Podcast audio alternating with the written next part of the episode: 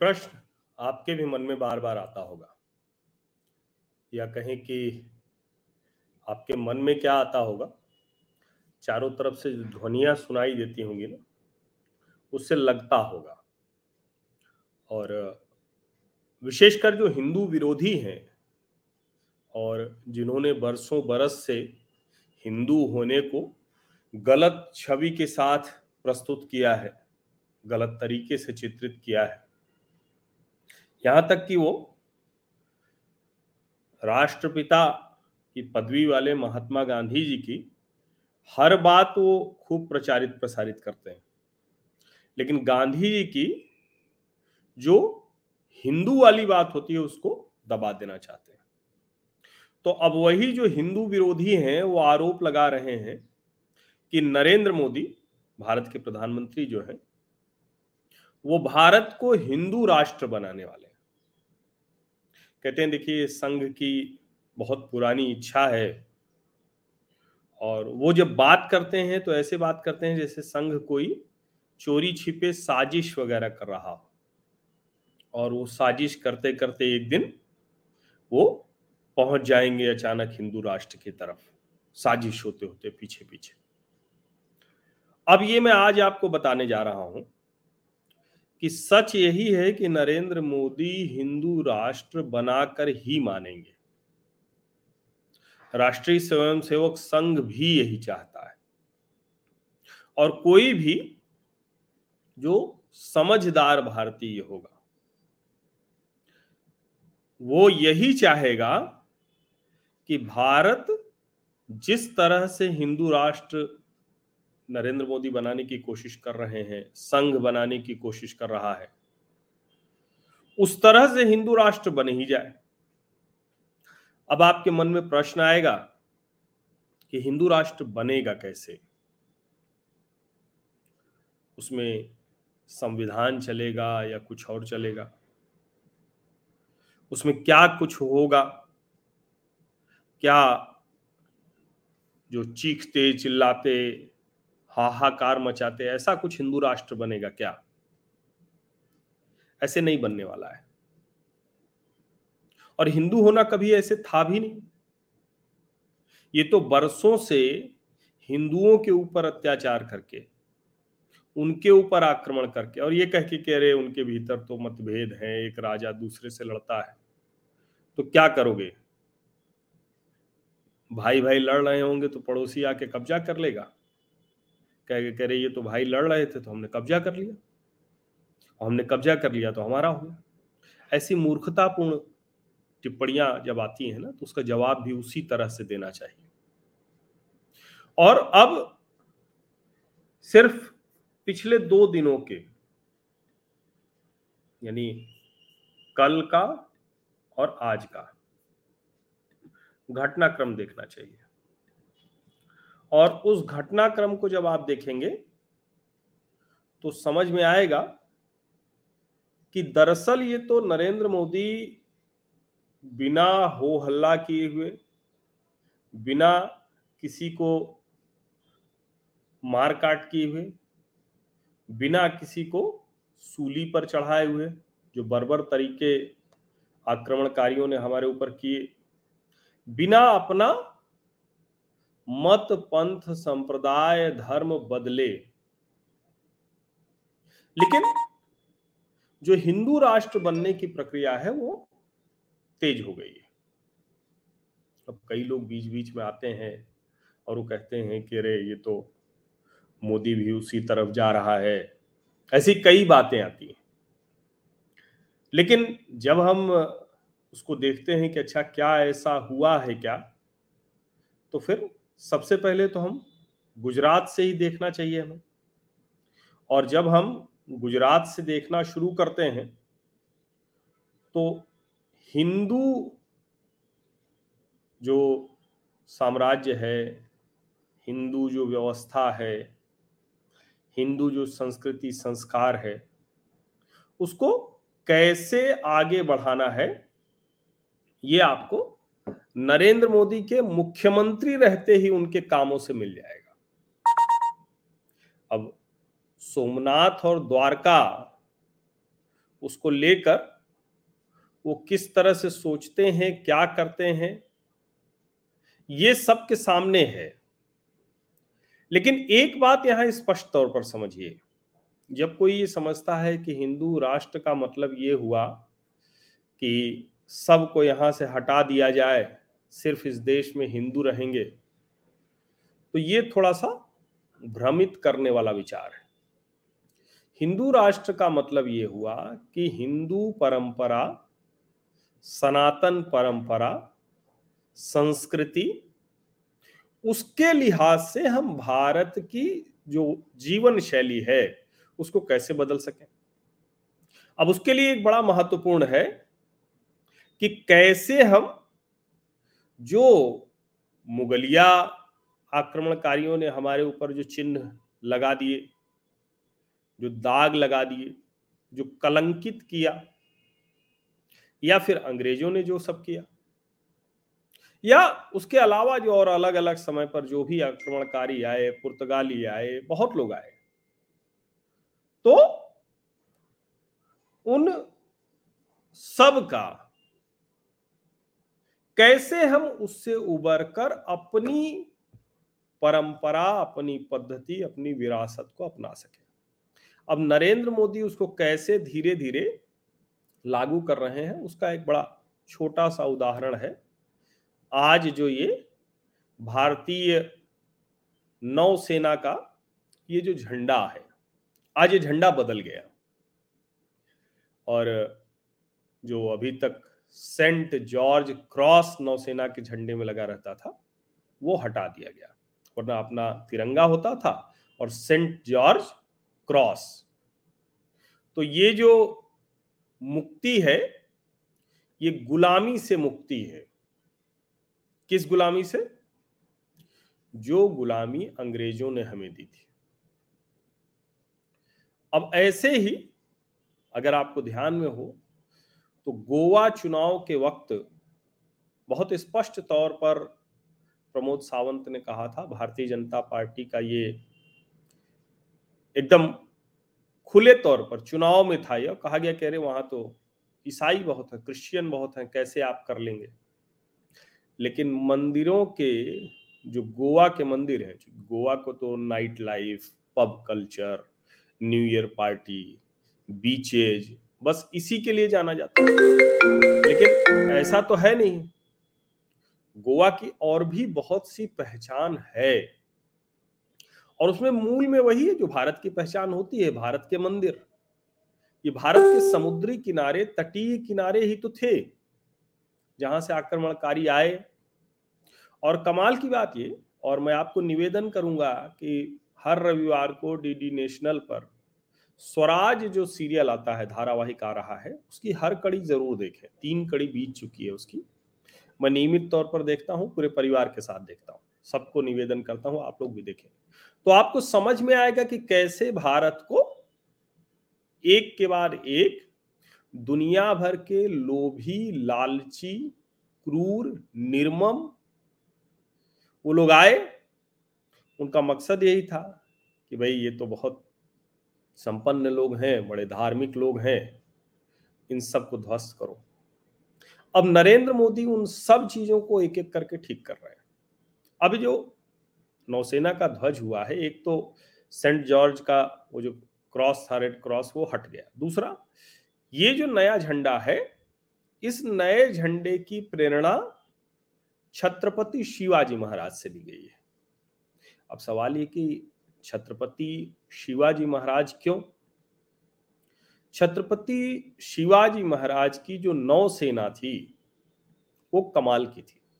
और ये एक जो आईएनएस विक्रांत और झंडे को लेकर एक जो डॉक्यूमेंट्री है, उसको भी मैं आपको दिखाता हूँ। मैं उसका थोड़ा सा आप उसको देखिए तो From a small harbor police outfit at the beginning of the 17th century to one of the world's finest naval forces of the 21st century, the Indian Navy has come a long way. It is the proud custodian of a rich maritime legacy, and for years the rank and file of the Navy has dreamt of a. मैंने इसका audio कम कर दिया बंद कर दिया देखिए कैसे ये सैतालीस पचास दो हजार एक दो हज़ार चार दो हज़ार चौदह और ये आया दो सितंबर 2022 को शन नो वरुण। ये सत्यमेव जयते अशोक की लॉट और ये भारतीय तिरंगा। ये अब जो ब्लू ऑक्टागोनल शेप में नया एंसाइन है, नया झंडा है, ये है हुआ, ये प्रेरित किससे है? और जो शनो वरुण है। ज़ाहिर है, ये जो ऑक्टोगोनल है कि कैसे भारतीय नौसेना चतुर्दिक हमले से बचा सकती है, चारों तरफ़ से चीज़ों को कर सकती है। और उसकी प्रेरणा कहाँ से है? तो अब आप देखिए, ये है प्रेरणा।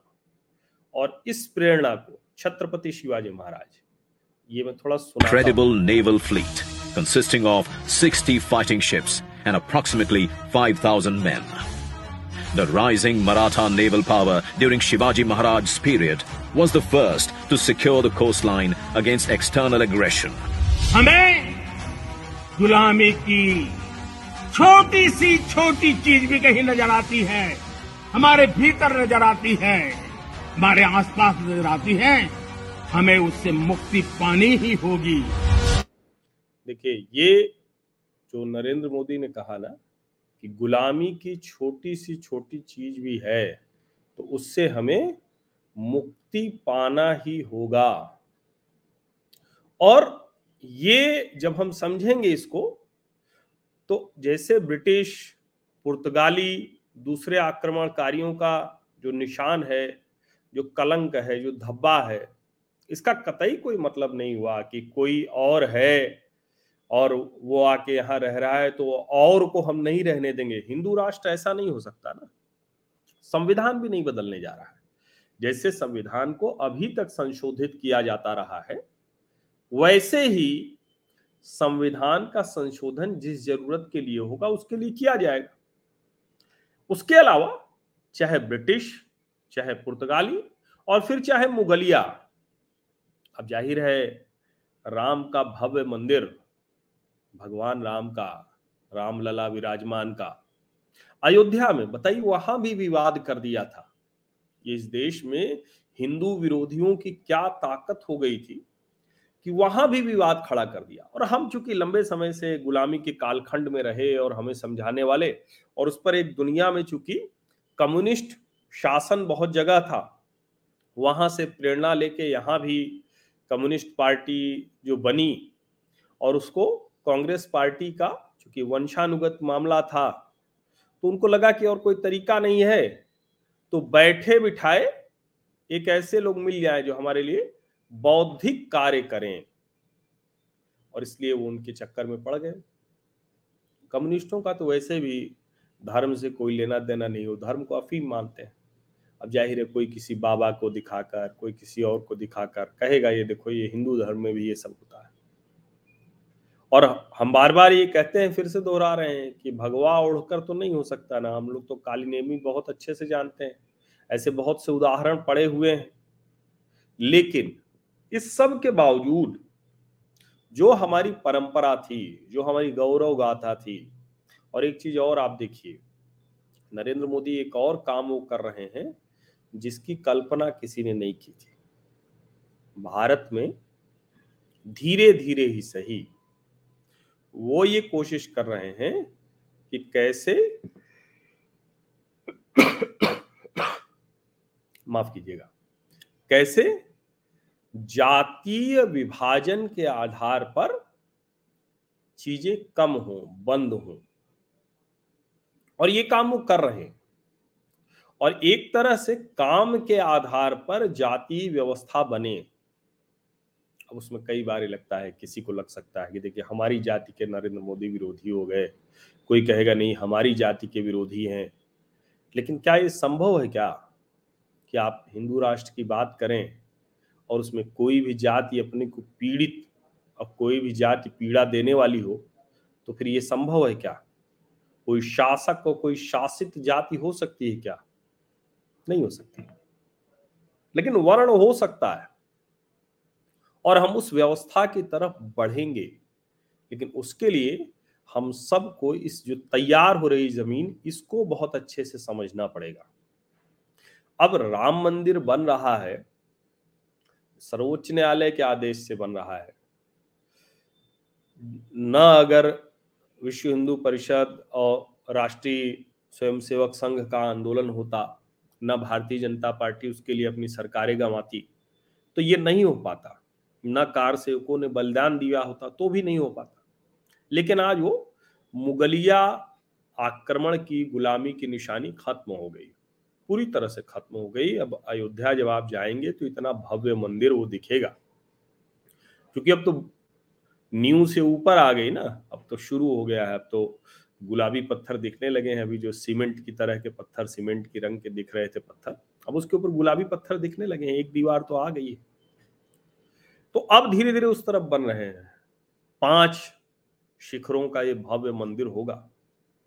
और ये तो अभी बनेगा। ये ठीक है 2023 के अंत तक या 2024 के शुरू में इस स्थिति में आ जाएगा कि रामलला विराजमान वहाँ पहुँच जाएँगे। लेकिन जरा उससे आगे देखिए। काशी विश्वनाथ के लिए क्या करना था? अब ज्ञान वापी का मसला कहाँ है? वो अदालत में है। लेकिन काशी विश्वनाथ धाम, माँ गंगा, इसको बिना किसी हिचक के लाख कोशिश की गई, खूब अड़ंगा मारा गया, लेकिन बिना किसी हिचक के नरेंद्र मोदी ने उसको पूरा कर दिया। अब आप कहेंगे कि ठीक है काशी हो गया, अयोध्या हो गया, मथुरा का क्या? मथुरा का मामला भी न्यायालय में है।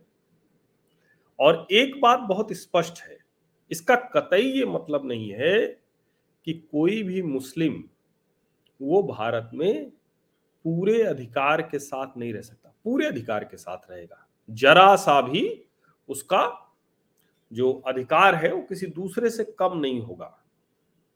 लेकिन ज़ाहिर है ये भूमि जो है, ये हिंदुस्तान है, हिंदू भूमि है ये। और यहाँ, जो यहाँ की परंपरा है, यहाँ के संस्कार है, यहाँ की संस्कृति है, उसको आपको सर्वप्रथम रखना ही पड़ेगा। हिंदू राष्ट्र का होना, वो जानबूझ के वो कम्युनिस्ट और ये जो कांग्रेसी जो एक कहें कि जो भ्रष्ट हो गए। ऐसा नहीं है, कांग्रेस में तो एक समय में जो हिंदू महासभा थी वो भी कांग्रेस के साथ हुआ करती थी। तो ऐसा नहीं है कि कांग्रेसी मतलब कांग्रेस पार्टी पूरी की पूरी। लेकिन जब आप सिर्फ़ और सिर्फ़ सत्ता के लिए कुछ करने लगते हैं तो फिर आपको यही लगता है कि अच्छा, चलो किसी भी तरह से कर लेते हैं। और ये अच्छी टिप्पणी आई मैं अक्सर डिबेट में भी कह देता हूँ लोग चिढ़ जाते हैं। सही बात है हिंदू राष्ट्र था है और रहेगा लेकिन उसके पुनर्जागरण की ज़रूरत है। अब ये पुनर्जागरण कैसे होगा? तो उस पुनर्जागरण के लिए आपको वो सब पहचानना होगा, जिसको हम बार बार कहते हैं ना कि हमारी अपनी जो संस्कृति है, हमारी अपनी जो सभ्यता है, हम जिसकी विरासत लेकर चल रहे हैं, किसकी विरासत हम लेकर चल रहे हैं?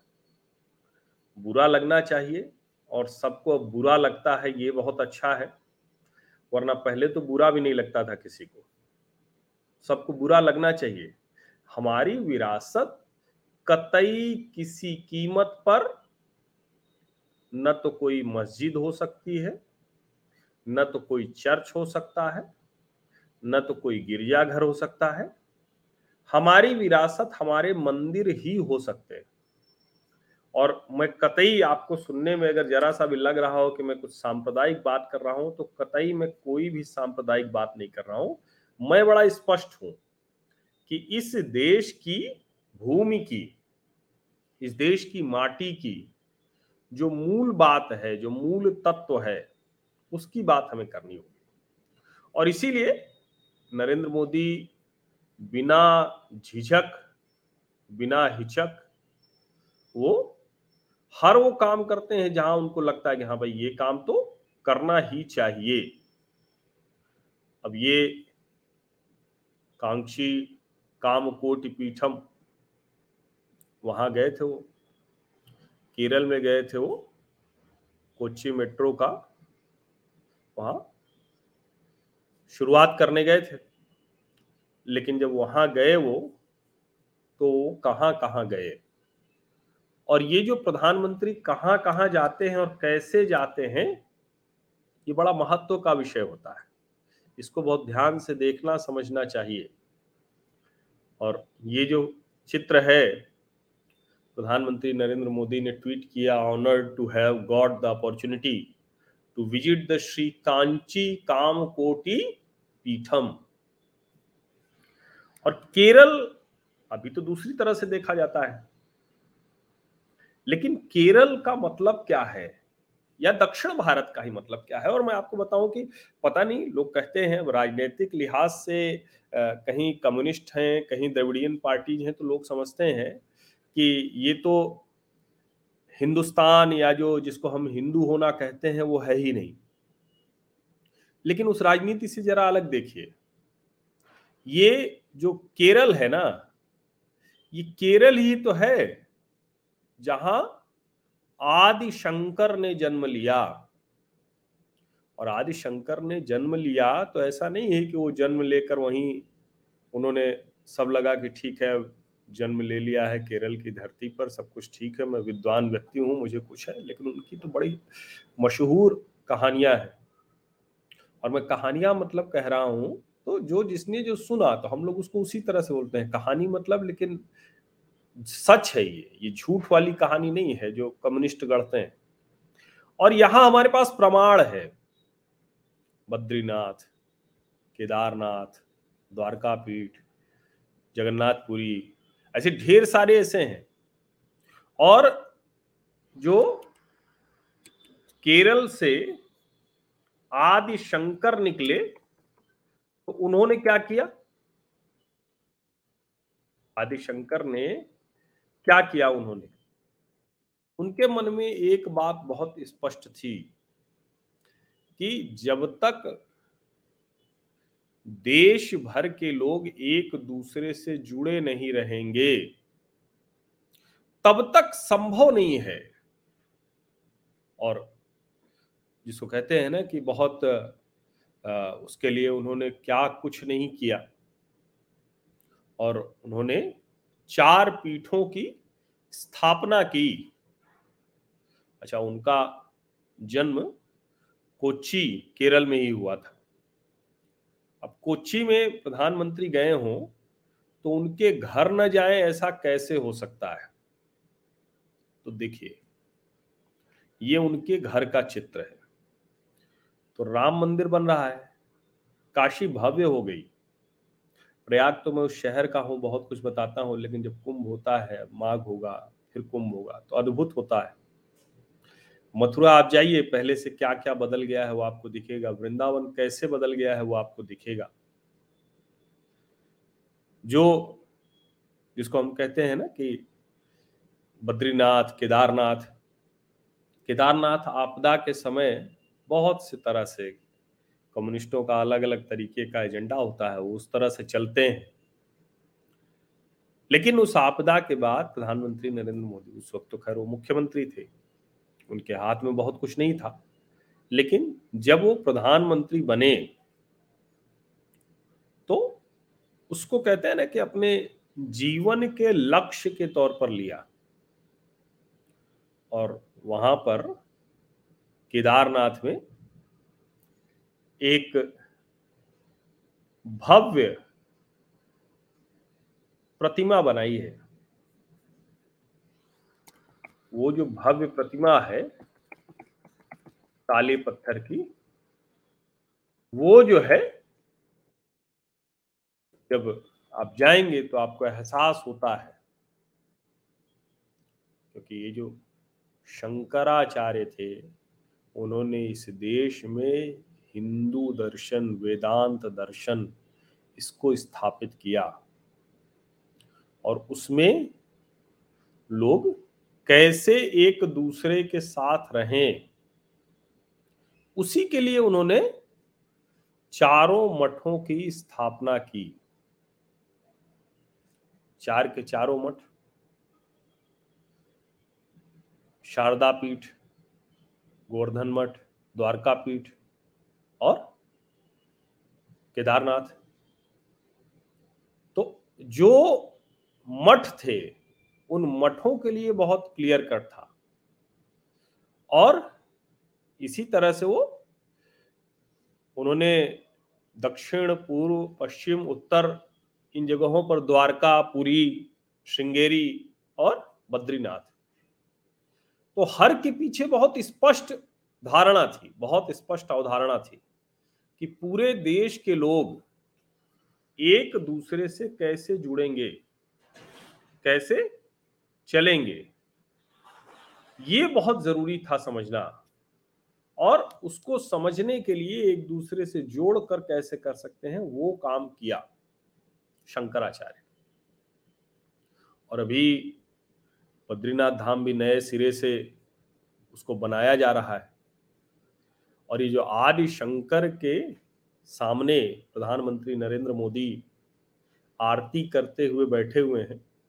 अच्छा एक और बड़ा वर्ग है जो छटपटाहट में है, क्योंकि राहुल गांधी जो है ना, वो टेंपल रन करके हार गए, कुछ मिला नहीं। तो अब एक वर्ग है जो ये चाहता है किसी भी तरह से कुछ ऐसा हो जाए कि नहीं नहीं, मोदी तो हिंदू आजकल बड़ा एक शब्द है, तृप्तिकरण। कुछ लोग निकाल लिए और जब मैं ये कह रहा हूँ तो देखिए, संघ और भाजपा सरकार सब बहुत स्पष्ट है। मुसलमान विरोधी थोड़ी ना होना है। और आप ये कैसे सोच सकते हैं? कैसे सोच सकते हैं? कि जो इस देश में, और आप भी जानते हैं, हम भी जानते हैं, कई बार अभी मैं उनकी वसीम रिजवी, जितेंद्र नारायण त्यागी जो मुस्लिम से फिर हिंदू बन गए, उनकी पीड़ा कहीं सुन रहा था। सवाल तो यही है कि इधर आप उसके लिए तैयार नहीं होंगे तो ये प्रक्रिया आगे कैसे बढ़ेगी? और जब ये हिंदू राष्ट्र बनने की बात मैं कह रहा हूँ कि मोदी बना, बनाए बिना मानेंगे ही नहीं, बनाकर ही मानेंगे तो इसका मतलब कतई नहीं है कि ये जो और दूसरे लोग हैं वो नहीं रहेंगे। अब सोचिए इसको। मैं स्वराज क्यों सीरियल देखने को कह रहा हूँ? जब आप उसको देखेंगे ना तो उसमें आपको समझ में आएगा कि भारतीय राजाओं ने, भारतीय रानियों ने भी, जो लोग कहते हैं ना कि मुस्लिम आने से पहले पर्दा प्रथा थी कि नहीं, मुगल आने से पहले, ब्रिटिशर्स के पहले हम कैसे रहते थे? और मुझे तो याद ही नहीं है। अभी एक दिन बात होते हुए वो और याद आया पहले भी कभी याद नहीं था कि भारतीय जो साध्वियाँ थी, जो ऋषि पत्नियाँ थी, जो गुरुकुल में गुरु माताएँ होती थी, उनमें से कौन पर्दे में रहता था? कोई नहीं। लेकिन ये आया होगा कभी आक्रमणकारियों के दौर में। किसी समाज में आ गया होगा जब महिलाओं को उस तरह सम्मान नहीं दिया जाता था। लेकिन जहाँ महिलाएँ वेद पाठी हो, जहाँ शास्त्रार्थ करती हो मंडन मिश्र, गार्गी, आपने सुना होगा, अपाला तो उस देश में ये बताने की कोशिश। और आज वो सारी चीज़ें बहुत स्पष्ट तौर पर दिख रही हैं। और चूँकि नरेंद्र मोदी बहुत दृष्टि उनकी बड़ी स्पष्ट है, कई बार लोग उनके बारे में कहते हैं ना बहुत बड़ा कलाकार है। अरे, रहस्यमयी आदमी है। देखो, कैमरे पर बड़ा ध्यान रहता है, सब जगह कैमरा लेकर जाता है। उनको ये पता है, बरसों की गुलामी से जिस देश का स्वाभिमान, आत्मसम्मान, चेतन सब धूमिल पड़ गया हो, उसे हर तरह से जगाने की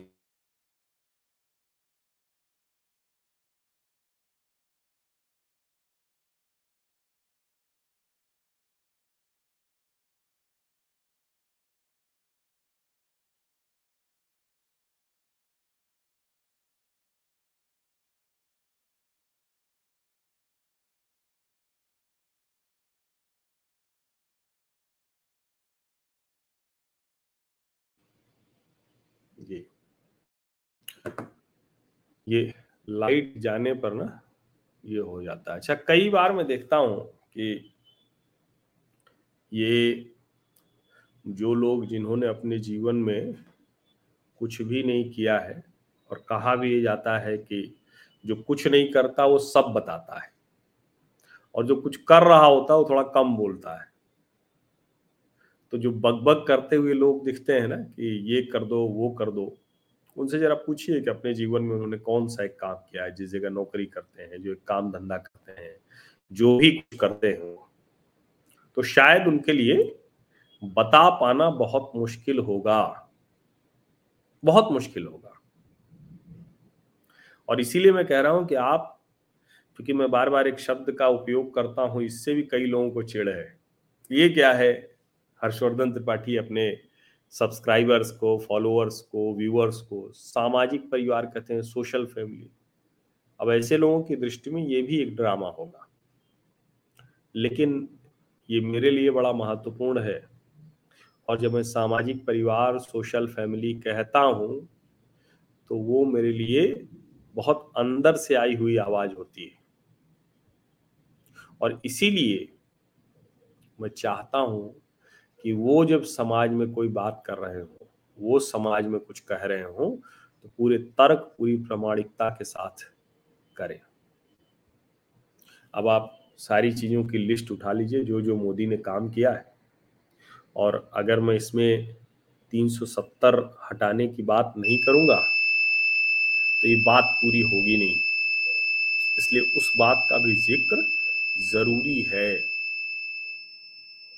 और आप अगर ध्यान से देखें तो ज़्यादातर लोग, आपको सामान्य चर्चा में ज़्यादातर लोग उस बात के साथ सहमत होते हुए दिखेंगे। एक वर्ग है जो सहमत होना चाहता है, लेकिन फिर भी कहता है कि नहीं नहीं, किसी तरह से जो है वो कुछ ऐसा हो जाए कि दूसरा कोई यकीन दिलवा दे तो हम सहमत हो जाए कुछ लोग सहमत है पूरी तरह से। और कुछ लोग होते हैं जो जानते हैं कि सच है, लेकिन सहमत होना नहीं है। क्योंकि सहमत हो गए तो हमने जो बरसों से किया था, करा था, धरा था, वो सब तो खत्म हो गया। ये भी समझना बड़ा ज़रूरी है। और आप यकीन मानिए, जितने भी सवाल आपके मन में आते होंगे ना, जरा ध्यान से सोचिए कि उन सवालों पर अगर मोदी नहीं होते और दूसरा कोई प्रधानमंत्री की कुर्सी पर होता तो क्या प्रतिक्रिया होती? कैसे वो आगे बढ़ती चीज़ें? बस इतना कर लेंगे ना तो सब समझ में आ जाएगा। तो फ़िलहाल कोई कुछ भी कहता है किसी भी तरह से कहता रहे। लेकिन नरेंद्र मोदी तो जो हिंदू विरोधी कह रहे हैं, वो बिल्कुल सच कह रहे हैं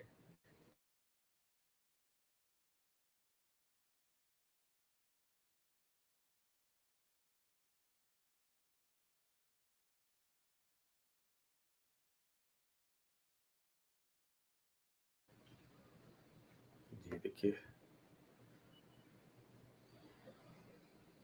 अरे बहुत बहुत धन्यवाद विनोद जी। ये जो आपने एक लाइन लिखी है ना कि आपके संबोधन से अपनत तो झलकता है तो यही अपनत तो है। और अभी किसी ने मेरे स्वास्थ्य के बारे में पूछा, पिछले चार दिनों से वायरल में था तो जब तक चलता रहा, तब तक तो बातचीत की। पिछले दो दिनों से चैनलों पर भी जाना बंद कर दिया, साफ़ मना कर दिया।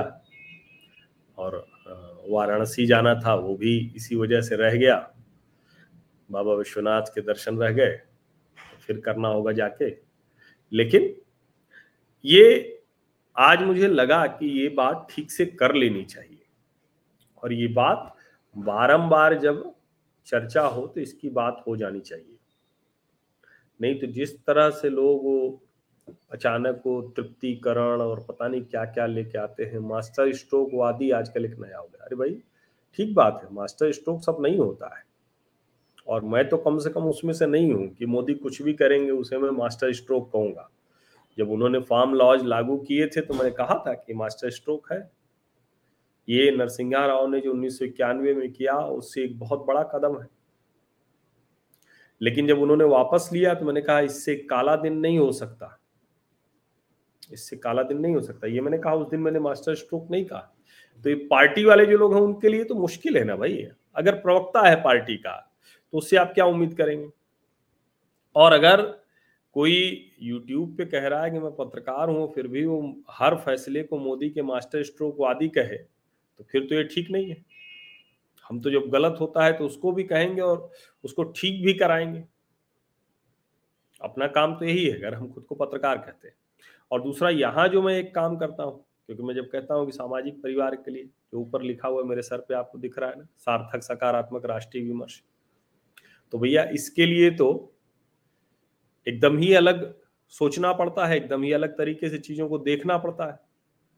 और इसीलिए वो आपको भी साफ़ साफ़ दिखने लगे। तो ये काम मैं करता हूँ। अभी मेरा स्वास्थ्य बहुत ठीक नहीं हुआ है। बुखार तो अब नहीं है, वायरल था, बुखार नहीं है, लेकिन अभी भी गले में और थोड़ी बहुत खांसी की दिक्कत है। तो इसीलिए टीवी चैनलों पर तो अभी तक मैंने नहीं दिया है, लेकिन बहुत दिन से मेरा सामाजिक परिवार, जो आपने कहा ना कि अपना तो लगता है तो मुझे भी अपना तो रहता है। एक तो एक भाई यूट्यूब पे है, आपको दिखना है, ये सब तो अलग बात है। लेकिन दूसरा ये है कि सचमुच अपना तो रहता है। और आप लोग जो लोग मैसेज पे कई लोगों को तो मैंने जवाब दे दिया, कुछ को नहीं दे पाया। कई लोगों ने पूछा कि क्या हो गया? दो दिन से नहीं आया, तीसरा दिन हो गया, अड़तालीस घंटे हो गए, बहत्तर घंटे हो गए। तो ये सारी चीज़ें जो है ना, वो मुझे फिर तैयार कर देती हैं। नहीं तो आज भी शायद ये बात नहीं कर रहा होता। अगर सामान्य अवस्था में होता तो अभी ऑफ़िस थोड़ी नहीं जाता। ऑफ़िस से कम से कम एक हफ़्ते की छुट्टी लेता। लेकिन अब कोई ऑफ़िस नहीं है, कोई ऐसा दबाव नहीं है। लेकिन ये जो अपनत्व वाला दबाव है और दूसरा जो मेरे सर पे लिखा हुआ है, सार्थक सकारात्मक राष्ट्रीय विमर्श। ये दबाव तो है। ये दबाव। और ये दबाव बना रहे, क्योंकि ये बहुत ज़रूरी है। मुझे ऊर्जा भी देता है। तो अभी फ़िलहाल बहुत बहुत धन्यवाद आप सभी लोगों का जुड़े। और अच्छा हुआ कि अभी किसी ने ये नहीं कहा कि इतनी धीमी आवाज़ में बोलिएगा तो कौन सुनेगा। तो भाई अब इससे तेज आवाज़ में तो आज बोलने की स्थिति नहीं थी, लेकिन अच्छा हुआ कि कोई ऐसी टिप्पणी आई नहीं, वरना बीच बीच में ऐसी भी टिप्पणियाँ आती। और कभी तेज बोलो तो कोई कहता है कि अरे कान फाड़ोगे क्या? लेकिन ठीक है मैं जब सामाजिक परिवार कहता हूँ तो ये सब उसमें शामिल है। तो अच्छे, बुरे बोलने वाले, मीठा बोलने वाले, तीखा बोलने वाले, टिप्पणी करने वाले सब। लेकिन भाई देखिए, इस अगर सार्थक, सकारात्मक राष्ट्रीय विमर्श को बढ़ाना है ना तो मैं कई बार पहले भी कह चुका हूँ, फिर से दोहरा रहा हूँ। इसीलिए ये बात सबसे अंत में करता हूँ कि जिसको नहीं सुनना हो ये वाली बात, वो जा सकता है छोड़ के। आर्थिक सहयोग मैंडेटरी नहीं है। ज्वाइन बटन मैंने इसीलिए नहीं लगाया। हाँ निश्चित तौर पर चूँकि पत्रकारिता मैं स्वतंत्र तौर पर करता हूँ, ज़रूरतें होती हैं, संसाधन चाहिए होते हैं, बहुत कुछ चाहिए। अभी बहुत कुछ सोचा है, लेकिन संसाधनों के अभाव में रुका हुआ लेकिन ठीक है धीरे धीरे चल रहे बात तो बनी रही है। तो आप वो करें या ना करें, और जिनको करना है, उनको बिना ज्वाइन बटन के वो खोज लेते हैं, मुझे व्हाट्सएप नंबर है, उस पर पूछ लेते हैं, वो सीधे डिटेल मांग लेते हैं, वो मदद कर देंगे। वो इस अभियान को आगे बढ़ाएँगे। लेकिन दूसरा वाला मैंडेटरी है। दूसरा वाला क्या है? मेरे सामाजिक परिवार के स्थायी सदस्य के तौर पर आइए। अस्थायी सदस्य मत बने रह जाइए। क्योंकि अगर आप अस्थायी सदस्य बने रह जाएँगे तो ये जो सार्थक, सकारात्मक राष्ट्रीय विमर्श है, ये मज़बूत नहीं होगा।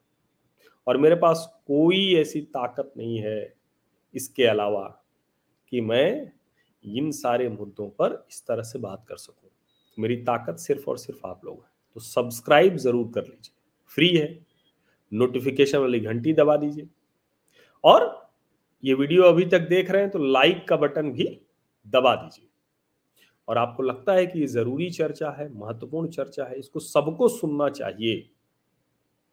तो अपने घर परिवार के, नात रिश्तेदार के व्हाट्सएप समूहों में आपका जो फेसबुक है, आपका जो ट्विटर है, आपका जो इंस्टाग्राम है, या जहाँ जहाँ भी आप हैं, उन जगहों पर इस वीडियो को साझा भी अवश्य कर दीजिए। तो मुझे लगता है कि अब आपके दिमाग में अगर गलती से कोई ये खुराफाती जीव मकड़ी का जाला लगा रहे थे तो जाला साफ़ हो गया। क्योंकि देखिए, हमने बहुत मतलब बहुत गंभीरता से मैं ये कह रहा हूँ, हमने लगातार इन चीज़ों को देखा है। और देश का राष्ट्राध्यक्ष, प्रधानमंत्री या राष्ट्रपति कैसे व्यवहार करता है, वो बड़ा महत्वपूर्ण हो जाता है। आपको याद है ना, जब द्रौपदी मुर्मू जी नामांकन करने से पहले शिव मंदिर में अपने जनजाति, आदिवासी समाज के कुल देवता के मंदिर खुद ही जाके झाड़ू लगा दिया। अब ये सब देख के कम्युनिस्ट पीड़ा से कराहने लगते हैं। वो दुनिया भर में खत्म है। और अब आप जरा कल्पना कीजिए कि प्रधानमंत्री नरेंद्र मोदी कोच्चि जाते हैं मेट्रो शुरू करने के लिए। और वहाँ वो शंकराचार्य जी के घर चले जाते हैं। ये छोटी बात नहीं है। ऐसे ही काशी विश्वनाथ धाम, ऐसे ही अयोध्या, ऐसे ही मथुरा, ऐसे ही प्रयाग का कुंभ। तो ये बहुत जिसको कहें कि बिना किसी होहल्ले और वो वाली छवि तो होनी भी नहीं चाहिए। जो लोग वो वाली छवि बनाने की कोशिश कर रहे हैं ना, उनसे जरा बच के रहिए। और मैं जयपुर यूथ फेस्टिवल एक हुआ करता था, अभी तो फ़िलहाल वो बंद हो गया कोविड के समय में और शायद फिर शुरू हो बाद में। तो उसमें एक सत्र में मैंने कहा था कि देखिए, जैसे ही हिंदू की बात आती है तो एकदम चिल्लाता हुआ, ऐसे करता हुआ, टीका लगाए हुए, त्रिशूल लिए हुए। इतना आक्रामक हिंदू दिखाते हो। क्योंकि उनके मन में वही वाला है। वही जो दिग्विजय सिंह और जो सहारा का वो मुस्लिम पत्रकार था जिसने पुस्तक लिखी थी, महेश भट्ट जिसमें थे, जिसमें आर एस एस छब्बीस ग्यारह साजिश हो गई थी आर एस एस की। तो ऐसी बहुत सी चीज़ें आप ध्यान से देखिए तो एक एक करके ठीक हो रही एक एक करके दुरुस्त हो रही और बहुत कुछ दुरुस्त हो भी गया है। अभी आज ये एक तरह से कहें कि सप्ताह खत्म होने वाला है, शुक्रवार है। अगले सप्ताह संभवतः प्रधानमंत्री नरेंद्र मोदी, जो सेंट्रल विस्टा का नया जनपथ है, राजपथ और जनपथ, वो खोल देंगे। उद्घाटन करेंगे उसका, लोकार्पण करेंगे, फिर से तो नया दिखेगा आपको। लेकिन जो महत्वपूर्ण बात है, नेताजी सुभाष चंद्र बोस की प्रतिमा भी दिखेगी। वो भी लग जाएगी इंडिया गेट पर। और जब आप वो देखने जाएँगे तो समर वॉर मेमोरियल वो ज़रूर देखिएगा, जहाँ भारत के हर वीर स्वतंत्रता सेनानी की याद है। जहाँ आप शाम को चले जाएँगे तो उनके परिवार के लोग उनके नाम को चूमते, वहाँ गुलाब रखते, बच्चे लिपटते वो ऐसी भावुक करने वाली मार्मिक तस्वीरें भी दिख जाएँगी। तो भारत कैसे बदल रहा है? और ये कोई हिंदू राष्ट्र को ये नहीं कहा जाएगा कि जैसे वो इस्लामिक मुल्क बनते हैं, ऐसा कुछ नहीं होने वाला है। हिंदू राष्ट्र यही है, पहले भी था, ऐसे ही रहेगा। इसी संविधान के दायरे में चलेगा। सब कुछ कानून, संविधान सम्मत होगा और समय समय पर जो बदलाव ज़रूरी होंगे, वो भी करेंगे। अब ठीक है ना? या अभी भी कोई भ्रम की अवस्था है? कुछ आपको लगता है कि आपके मन में कोई सवाल है जो सीधे दागा जा सकता है मेरे ऊपर? तो ठीक है थोड़ा सा स्वास्थ्य उतना ठीक नहीं है, लेकिन फिर भी बातचीत करेंगे। बताइए आप। चलिए, मुझे लगता है कि अच्छा है। देखिए, जो विघ्न संतोषी लोग थे, वो भी गायब हो गए। ये जो है ना, विघ्न संतोषी लोग गायब हो गए तो बहुत अच्छा है। और, कुछ लोग हैं जो भ्रम में पड़ते हैं तो वो भ्रम में पड़े रहें, लेकिन आप यकीन मानिए, चीज़ें सब सही रास्ते पर ही है। अर्थव्यवस्था के आंकड़ों पर भी अलग से बात करूँगा मैं। बहुत बहुत धन्यवाद। आपकी शुभ